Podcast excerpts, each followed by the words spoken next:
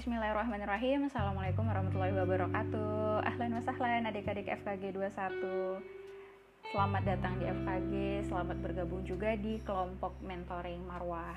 Nah jadi berdasarkan KBBI Marwah itu artinya uh, martabat, kehormatan, kemuliaan. Nah jadi kakak harap kita semua yang ada di sini bisa menjaga martabat, kehormatan, kemuliaan kita sebagai seorang muslimah. Amin dan uh, ini kakak sebelum mulai materinya itu pengen kenalan dulu walaupun sebenarnya kita udah uh, sapa-sapaan di WhatsApp dan kita juga pernah ketemu di PKKMB yang sesi sama Dr. Holidina dan Kak Desi. Tapi pengen kenalan lagi supaya bisa lebih dekat gitu. Jadi uh, nama kakak Dinda Darwirsa dari Stombok 2018 dari lahir sampai sekarang itu di Medan jadi uh, untuk perbekalan atau ilmu-ilmu perantauan itu masih minim sekali. But I will be very happy untuk dijadikan tempat bertanya terkait perkuliahan mungkin atau adik-adik mau curhat silakan. Uh, mungkin ada juga beberapa kemarin yang nanyain kak uh, ini kosnya bagusan yang mana. jadi apa pun itu silakan tanya. So I'm here for you. Oke, jadi uh, sekarang kita coba langsung masuk ke materinya ya. Dan sebelumnya kakak uh, mau ingetin adik-adik untuk uh, catat karena uh, nanti di akhir mentoring ini akan ada kuis yang diadakan oleh departemen MAI-nya. Jadi uh, supaya adik-adik nggak terlalu uh, banyak ngulang nanti di akhir, kalau bisa dicatat dari sekarang, gitu. Oke, hari ini kita bakalan bahas hal yang paling basic dan yang paling penting untuk kita ketahui. Kita akan bahas tentang ma'rifatullah. Jadi biasanya kalau mentoring tuh ya, pasti mulai dari ma'rifatullah. Ini kakak bukan orang yang lebih tahu dari adik-adik, jadi kita sama-sama belajar dan untuk mempersiapkan materi ini kakak juga banyak banget belajar. jadi bismillah kita mulai. Uh, jadi makrifah yang sebenarnya sebagaimana yang diungkapkan oleh Imam Ibnu Qayyim radhiyallahu anhu dalam Al-Fawaid ini merupakan pengenalan yang dapat menimbulkan perasaan malu, kecintaan, keterikatan hati, kerinduan, kedekatan. Jadi e, kalau misalnya kita nih sebelum kita kenalan di WhatsApp mungkin kita nggak merasa punya ikatan apa-apa gitu ya. Tapi setelah kakak invite kalian e, ke grup kita jadi merasa oh ini adikku oh ini kakakku gitu. Jadi punya keterikatan karena kita udah saling kenal. Jadi itulah makna dari ma'rifah. Dia akan menimbulkan perasaan kecintaan kedekatan seperti itu keterikatan hati. Nah jadi uh, contohnya tuh ketika ada orang yang bergegas menyambut uh, menyambut panggilan azan misalnya. Dia kenal ma'rifah dia kenal oh ini panggilan dari Tuhanku terus misalnya dia selalu merasa dilihat oleh Allah mudah berbuat baik itu pada dasarnya adalah ma'rifat ma'rifatullah seseorang yang mengenal Allah pasti akan tahu tujuan hidupnya tujuan mengapa ia diciptakan surah Quran surah ke-52 ayat 56 Sebaliknya, orang yang tidak mengenal Allah akan menjalani hidupnya hanya untuk dunia. Quran surah ke-47 ayat 12.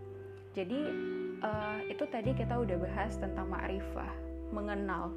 Sekarang kakak akan coba bahas tentang uh, kata Allah, nama Allah. Nah, jadi dulu awal Islam itu untuk men, uh, menyebutkan Tuhan itu biasanya mereka pakai rob. Ya bahasa Arabnya Tuhan itu adalah rob. Jadi surah-surah itu pun juga turun dengan kata rob. Kul a'udzu birabbin nas, kul a'udzu birabbil falak, alastu birabbikum jadi orang-orang pada bertanya, ya Muhammad siapa Rob ini sebenarnya? Maka untuk memperjelas itu semua, turunlah surah Al-Ikhlas. Di mana surah ini menjelaskan nama juga sifat dari Allah. Kul huwallahu ahad.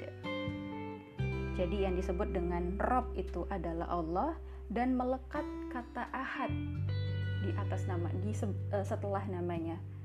Di mana ahad itu dia tidak melekat pada nama Tuhan-Tuhan lain. Kalau wahid itu satu, tapi kalau ahad itu satu-satunya. Kalau wahid itu memungkinkan ada yang kedua, ketiga, dan seterusnya. Kalau ahad, tiada duanya. Jadi, kul huwallahu ahad, Allah namanya dan juga menjelaskan sifatnya ahad. kalau kita bikin kalau kita tulis nama Allah Allah kita baca Allah. Tapi kalau kita hilangkan alifnya lillah. Tetap menuju pada zat yang sama. Lillahi mafis samawati wa mafil ard. Kita hilangkan lamnya. Jadi lahu. Lahu mulkus samawati. Kita hilangkan lagi lamnya. Tinggal hu. Hu itu singkatan dari huwa. Dari ayat kursi. Allahu la ilaha illa huwal hayy Allahu la ilaha illahu hu singkatan dari huwa. Kalau kita panjangkan Allahu la ilaha illa huwa. Huwa? Huwa itu siapa? Huwa itu Allah. Kul huwallahu ahad. Nah kalau misalnya tadi kita udah hilangkan lamnya tinggal hu. Hu ini kita hilangkan lagi sehingga memang udah tidak ada apa-apa yang awalnya tadi kita tulis Allah. Sekarang kita udah meniadakan tulisan itu kita hapus satu-satu makna dari tiada kosong tidak tampak tidak terlihat dalam bahasa Arab itu adalah goib. Al-Baqarah ayat ketiga. Alladzina yu'minuna bil ghaib. Tetap ada maknanya tetap menuju kepada zat yang sama yaitu Allah. Jadi Allah itu tetap Allah. Jadi kalau agama lain itu punya Tuhan namanya Allah kita harus balik ke kita balik ke konsep ahad tadi. Allah di kita itu ahad tapi kalau Allah di agama lain mungkin Allah itu Tuhan yang ayah bapak gitu ya jadi uh, mereka tuh tidak ahad konsepnya sedangkan kita Allah itu ahad Nah, jadi ada beberapa aspek-aspek atau dalil-dalil yang menjadi landasan bahwa Allah itu ada. Pertama, aspek fitrah. Jadi ada lima aspek. Adik-adik bisa catat ada lima aspek. Jadi pertama ada aspek fitrah. E, kebanyakan anak-anak itu kalau ditanya Tuhan itu di mana, ya pasti lihat ke langit atau nunjuk ke atas. Atau misalnya seateis-ateis apa pun ya, e, orang itu kalau misalnya dalam keadaan darurat itu pasti punya harapan. Harapan itu ke siapa ya? Ke Tuhan gitu. Jadi impossible Tuhan itu nggak ada gitu. Jadi dari fitrah kita sebagai manusia kita lahir itu pasti punya fitrah bahwasannya Tuhan itu ada.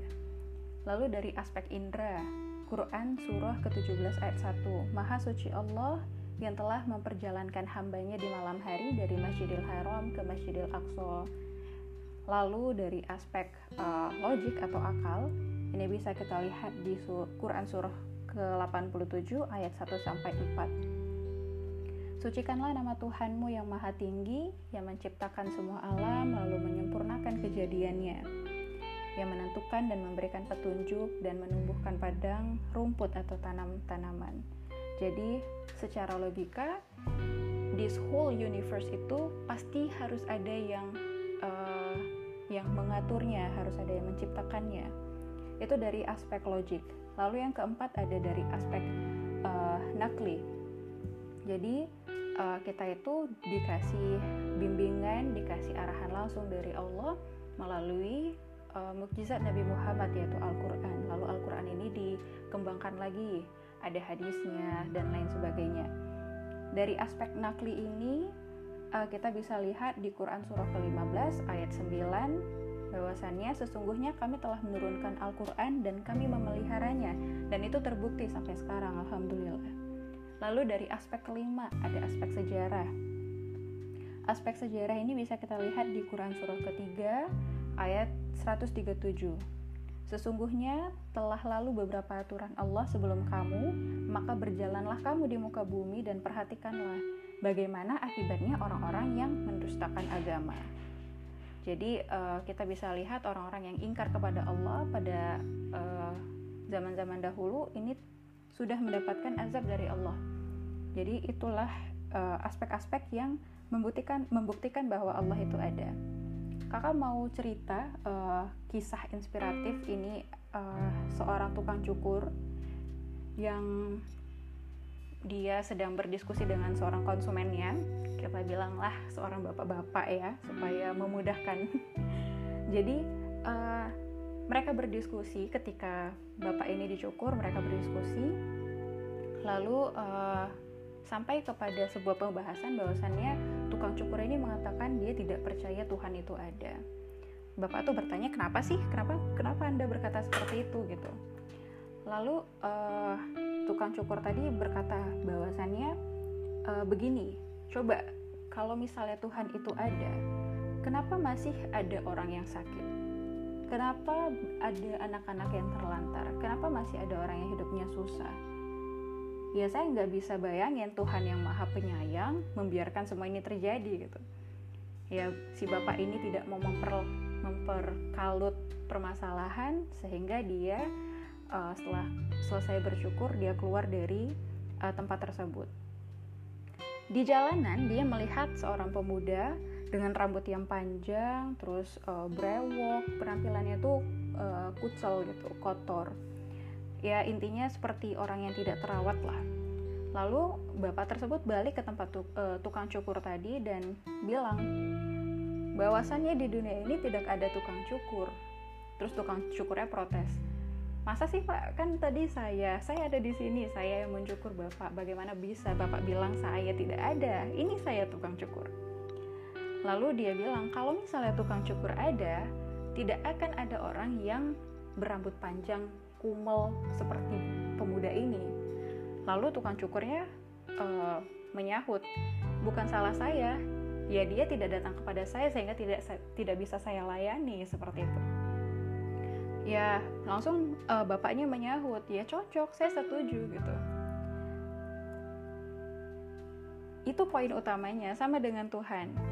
Kalau misalnya sebenarnya Tuhan itu ada tapi apa yang terjadi sekarang mengapa orang-orang tidak mau datang kepadanya kenapa tidak mau mencarinya ya karena itulah banyak orang yang sakit dan tertimpa kesusahan di dunia ini. Jadi semoga uh, adik adik-adik bisa tangkap poinnya apa di situ ya. Oke, kita lanjutkan. Uh, bagaimana kita bisa mengenal Allah? Jadi untuk mengenal Tuhan itu kita uh, buk, untuk mengenal Allah itu kita bukan hanya oh Allah seperti itu. Jadi memang kita ada landasannya jadi yang pertama ada namanya ayat kauliyah. Ini memang ayat yang Allah uh, jelaskan ya. Ini ini memang firman-firmannya Allah. Jadi akulah Tuhan, maka sembahlah aku dan lain sebagainya. Jadi ini memang firman dari Allah. Lalu ada ayat kauniyah. Ayat kauniyah ini adalah tanda-tanda yang terjadi di sekitar kita. Bagaimana misalnya uh, bisa bibit bisa bertumbuh menjadi sebuah pohon yang berguna. Lalu misalnya bagaimana uh, bagaimana bisa sperma ini bisa tahu tujuannya itu ya ovum. Padahal sperma ini nggak pernah pergi ke nggak pernah pergi ke dalam rahim gitu.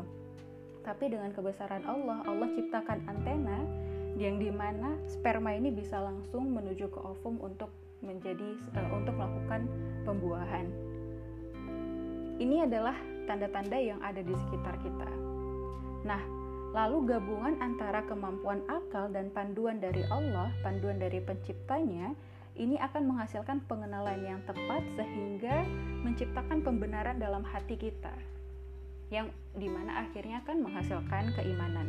Nah, kalau orang-orang zaman dulu ya, secara jahili ya, mengenal Tuhan itu hanya berdasarkan hawa nafsu, berdasarkan hayalan atau praduga, sehingga adalah Tuhan api, Tuhan air gitu ya. di mana selama menjalani mereka dengan keraguan dan akhirnya menciptakan uh, rasa kufur atau ingkar. Lalu apa aja sih hal-hal yang menjadi penghalang untuk mengenal Allah? Itu adalah hal uh, sifat-sifat yang tidak baik tentunya.